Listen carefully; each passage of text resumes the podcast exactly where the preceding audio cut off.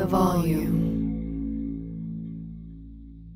Sports gambling with Moneyline Monaco is presented by FanDuel Sportsbook. There is no better place to make every moment more than with FanDuel. I love betting on the FanDuel Sportsbook app. Great odds and markets for the MLB, NBA, NHL, PGA Tour, and so much more. There's awesome new and existing user promotions like Dinger Tuesday, you always see me fire on. It's America's number one sports book. It's easy to use, it's safe and secure.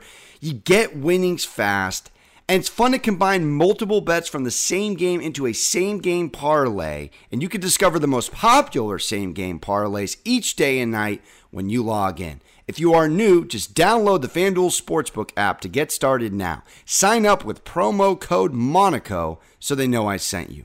Disclaimer 21 plus and present in select states only. Gambling problem? Call 1 800 NEXT STEP or text NEXT STEP to 53342 Arizona 1 888 789 7777 or visit ccpg.org forward slash chat Connecticut 1 800 Gambler or visit fanduel.com forward slash RG Colorado, Indiana, New Jersey, Virginia 1 877 770 Stop Louisiana 1 800 270 7117 for confidential help Michigan 1 8778 Hope New York or text Hope New York 467 369 New York, Tennessee Redline 1 800 889 9789 Tennessee. Visit www.1800gambler.net, West Virginia.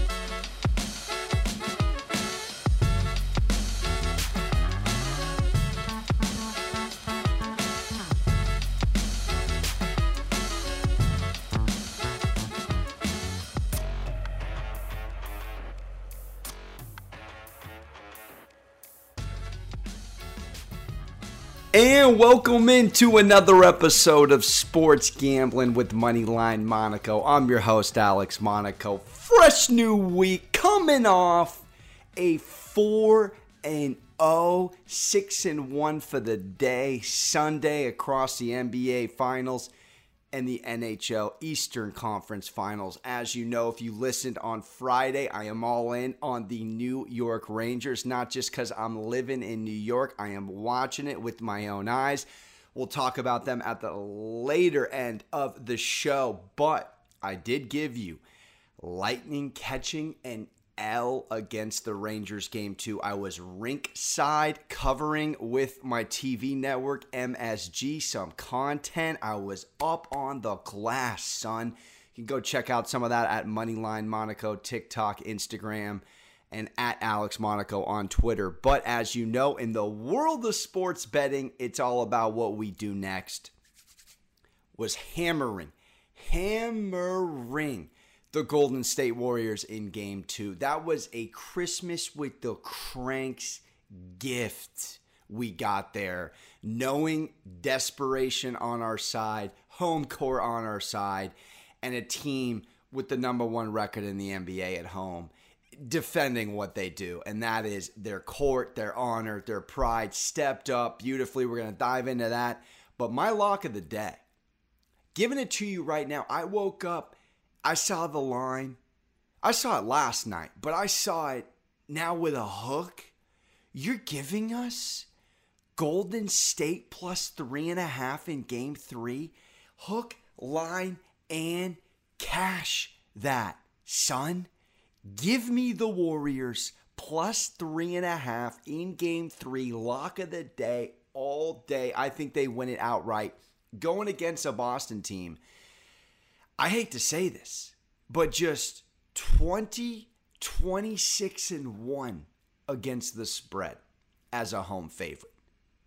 20, 26 and 1 against the spread as a home favorite on the season. All right, under 500 as a whole, covering at home.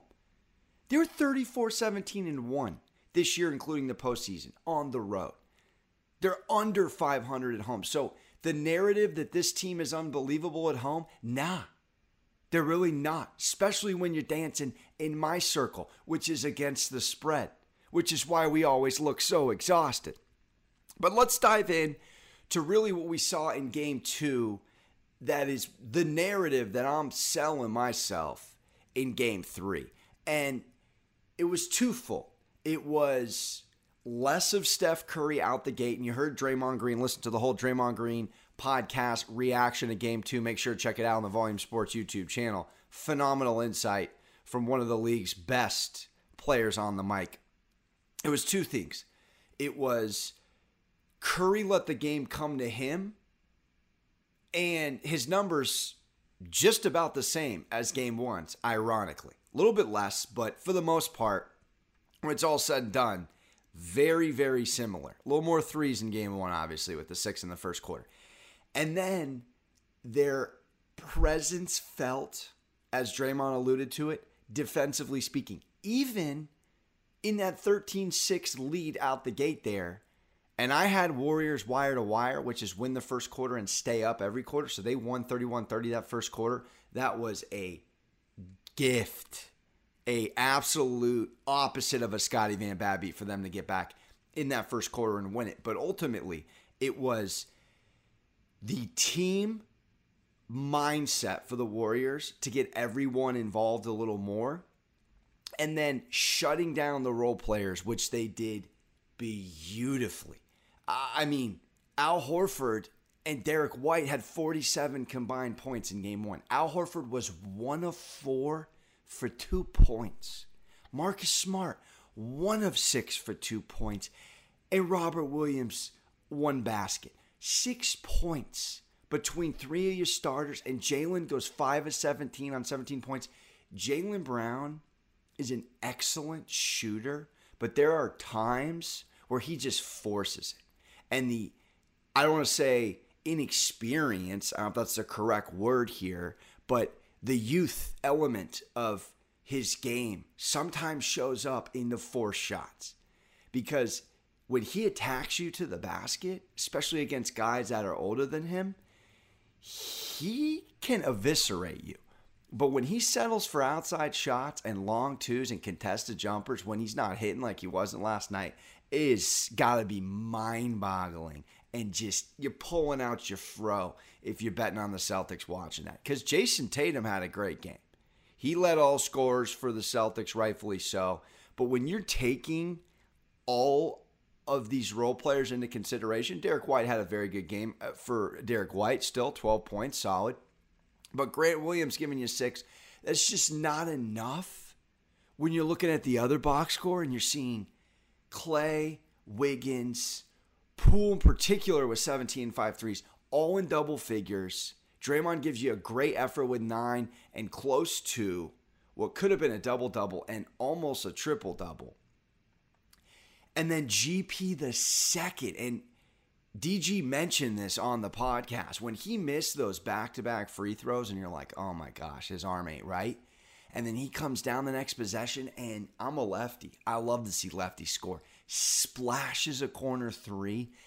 That might have been one of the biggest boosters from a morale standpoint And that entire game was a Gary Payton three after missing back-to-back free throws. Subtle, but very important for the overall flow of this team because if Klay is going to be humble in this series, and we hope betting on the Warriors, which I am, we get a game six Klay before game six. But let's assume we get only one of those performances. Jordan Poole, if it isn't Wiggins, has to be the second leading scorer. Now, that's what Wiggins was in the first game, but it's such a difference maker, ebb and flow wise, when a bench player, your sixth man of the year for this team, comes off and goes ballistic. I mean, you saw that three pointer he hit from Steph Curry range, just absolute butter. So I take all of this into factoring into game three. Both these teams looking deeper at the box score 15 for 37 from three point land. Both of them e- eerie 15 to 37 on 40, 40.5% shooting. Warriors shot 45 from two, Celtics shot 37. Big discrepancy there. But 15 Warriors steals, 18 Celtics turnovers. That can't happen. But the concern from Boston's standpoint, from a betting angle here, is that they gave up in that fourth quarter early, early. How do you, if you're Ime, knowing you went 40 to 16 in the fourth quarter, the previous game, and stole a 10 point victory? It's a very similar third quarter. A little worse yesterday than it was in game one, but still, Celtics were abysmal in the third. They came back. They were plus 760 in game one. Now, of course, once it got to over 20, then maybe you understand. But there's still a small window there for them to show life, and they really were playing for the next game. I mean, from a live betting perspective, you could have grabbed Boston all the way up to plus 25 and a half in that fourth quarter. And there's a theory out there, real quick side note. When a team wins three quarters in a row, and this Warriors team has won six of eight quarters. When they're winning the whole game and it's a borderline blowout, take the team down in the fourth quarter. It's a weird psychology thing, but somehow, some way, the Warriors were going to lose that fourth quarter, and they did. They lost it by four points. Take the team getting dismantled and demolished to win the fourth quarter from a betting perspective it hits over 60% of the time, baby. That's better than the cologne from Anchorman. So I just want to point that out because, from a psychological standpoint, for the presence to be known and felt defensively and morale wise, offensively for the Warriors, and then you see the Celtics mailing in the fourth, that's a huge mental win for a long series where we got to take two sleeps off on a Casper mattress before getting back to another game. We got to wait till Wednesday for these games. I don't think this line stays at three and a half. I think it goes down closer to a two and a half, maybe two. I don't understand it. So I'm going to take the team that, in my mind, is still the better team. I still feel like they have the better recipe. What are you saying if you're Boston outside of we need our role players to step up? You got the great game from Tatum. The bad game in game one came back game two. And last thing I'll say here, for part of my argument, the Celtics dropped their first game at home in the playoffs in the last two series. And I did the digging, all right? They lost to that Milwaukee team 101 89 that first game of the series, mind you. That was a holiday for 25, Giannis for 24. Only four guys in double figures for the Bucks, and they won. They were more physical, and they came out and punched him in the mouth. And the first game at home against the Heat, which was game three, they lost 109 103. That was the Bam game for 31. And the Jimmy only had eight points and got hurt game. That was the game Jaylen had 40 and Tatum had 10 on 3 of 14 shooting. So I say all that to say this this Warriors team now has the tape they need which is look, this could have been as simple as what Kerr was saying. When you saw, I saw, I saw one three pointer in the first half, and Kerr went nuts. He goes, "Get in their face, bother them, close out on those three pointers." You even saw Draymond do it to Jaylen, which it got to a technical, which it otherwise never should have. That is exactly the recipe.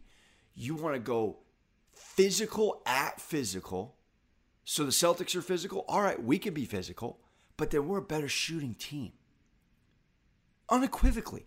Go tit for tat. Do the Cowherd theory. The best players in this series, especially from a shooting perspective, three of the five are on the Warriors. Period. So the Celtics team, as much as we know and want to say, is unbelievable at the TD Garden. They have not been great in their first games this postseason, this playoff run at home, and we're getting three and a half. Lock of the day, Dub Nation, plus three and a half on FanDuel. Lock it in. And then my degenerate special, I want to pull a little parlay together here. I'm going to go Warriors on the money line because I am that confident. I'm going to dance with Curry 25 plus because it should have hit in game one. They just couldn't get the W. This man 34 and 29. Hits another five threes last night, 12 threes in two games. He's averaging a, a team high 26.6 on the playoffs. They can't stop. They can't stop. And if he lets the flow come to him a little more, and I don't disagree with him coming out aggressive by any means, but if we can get him to come out and get everyone involved and get cooking, that's that is the good burger secret sauce. And then I'm gonna dance with Draymond, six plus rebounds, a man who's averaging over this in the playoffs. He's averaging eight boards a game in 18 games this playoffs. Excuse me, 7.1 boards in 18 games this playoffs. And he came out and he gave us 11 in game one and five in game two, but he was a little more distributing, defensive minded in game two. It's still eight boards a game. And he's gone over this number eight and eight out of ten in his last ten. This number six. You can do this on FanDuel. Six plus rebounds. So six boards or more, and he hits. And if all three of these cash, we're getting plus 248. Now, if you go with Draymond to get eight rebounds, which I don't hate, it goes to plus 365. Either way, we're getting two and a half times our money just about at plus 248, plus 250 officially, two, to, two and a half to one. Or you can go over three and a half to one with Draymond getting eight. Now, this is contingent on the Warriors winning, Curry getting us 25 plus, and Draymond getting us six plus or eight plus rebounds. And I feel confident in it. Look, they know they have to win a game in Boston to win this series. It's three in Boston, it's two in Golden State left. That's it. They have to win one. They're going to win this game. And then Boston will probably come back and win game four, and it'll be 2 2 back to Golden State, and 3 2, and then maybe 4 2 or 3 3 back to Golden State. This is A, the zigzag theory I talk about a lot, which is already proven, and B, championship pedigree basketball where both teams go to each other's place and steal one. And when the Warriors have won a game on the road against Denver, won a game on the road against the Grizz, and won a game on the road against the Mavericks, you got to feel comfortable and confident knowing they're going to do it.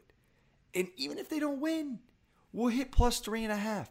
And I wrap this up by saying we got to take the Warriors to win this series. All right, they're minus 110. I've seen it fluctuating from minus 110 to minus 115 on FanDuel. It's minus 160 before the series started. You got to do it. I implore you to do it. We saw a Celtics team in game two that showed you they just might not have enough. And we saw a team in the Warriors because it's going to be fascinating. If the Warriors win game three, which I feel they will wholeheartedly. This line, this series line on FanDuel is going to shoot. It may go past minus 160, it may go to minus 190. Because they now know, bookmakers' perspective, that the Warriors can go out and win a game on the road, but we already know that. Dude, Marcus Smart has been phenomenal this playoffs, but he's not been consistent game in, game out. Tatum has been remarkable in these playoffs, but he gives you a 10 point outing in back to back series. Jaylen Brown, he's not Steph Curry from a shooting perspective. So if he's not sticking to his game plan, being aggressive, which again, you can get in a young guy's head with defense of scheme and trying to make this guy hit tough contested outside shots. And then can a Horford, can a Williams squared, can a Derrick White be enough to be a championship pedigree team, I just simply do not contest it. It is. So for that matter, I'm doubling down. I took my winnings from yesterday and I put it on the Warriors at minus 110 to win the series. I'm already holding, you know, Willy Wonka ticket, Warriors to beat the Celtics plus 290. It's not just the narrative that is going to happen, it has to happen. This is the storyline follow the yellow brick road that is the dubs to the ship and ride with me. All right, I went 9 and 3 against the spread in the conference finals. 9 and 3. I'm very good at picking the timing of these. Warriors game 3. Thank you for tuning in. Sports Gambling with Moneyline Monaco. Do not forget to subscribe, rate, review on all things podcast platforms. Goes a long way. iTunes, Spotify, wherever you get your pods. Make sure to check out all the shows on the Volume Sports YouTube channel And all my picks are posted on the Action Network, batting 57%, coming up on 3,000 bets. We only do this for a living, baby. And as always, don't forget to hug your mothers. Ta ta, real smooth.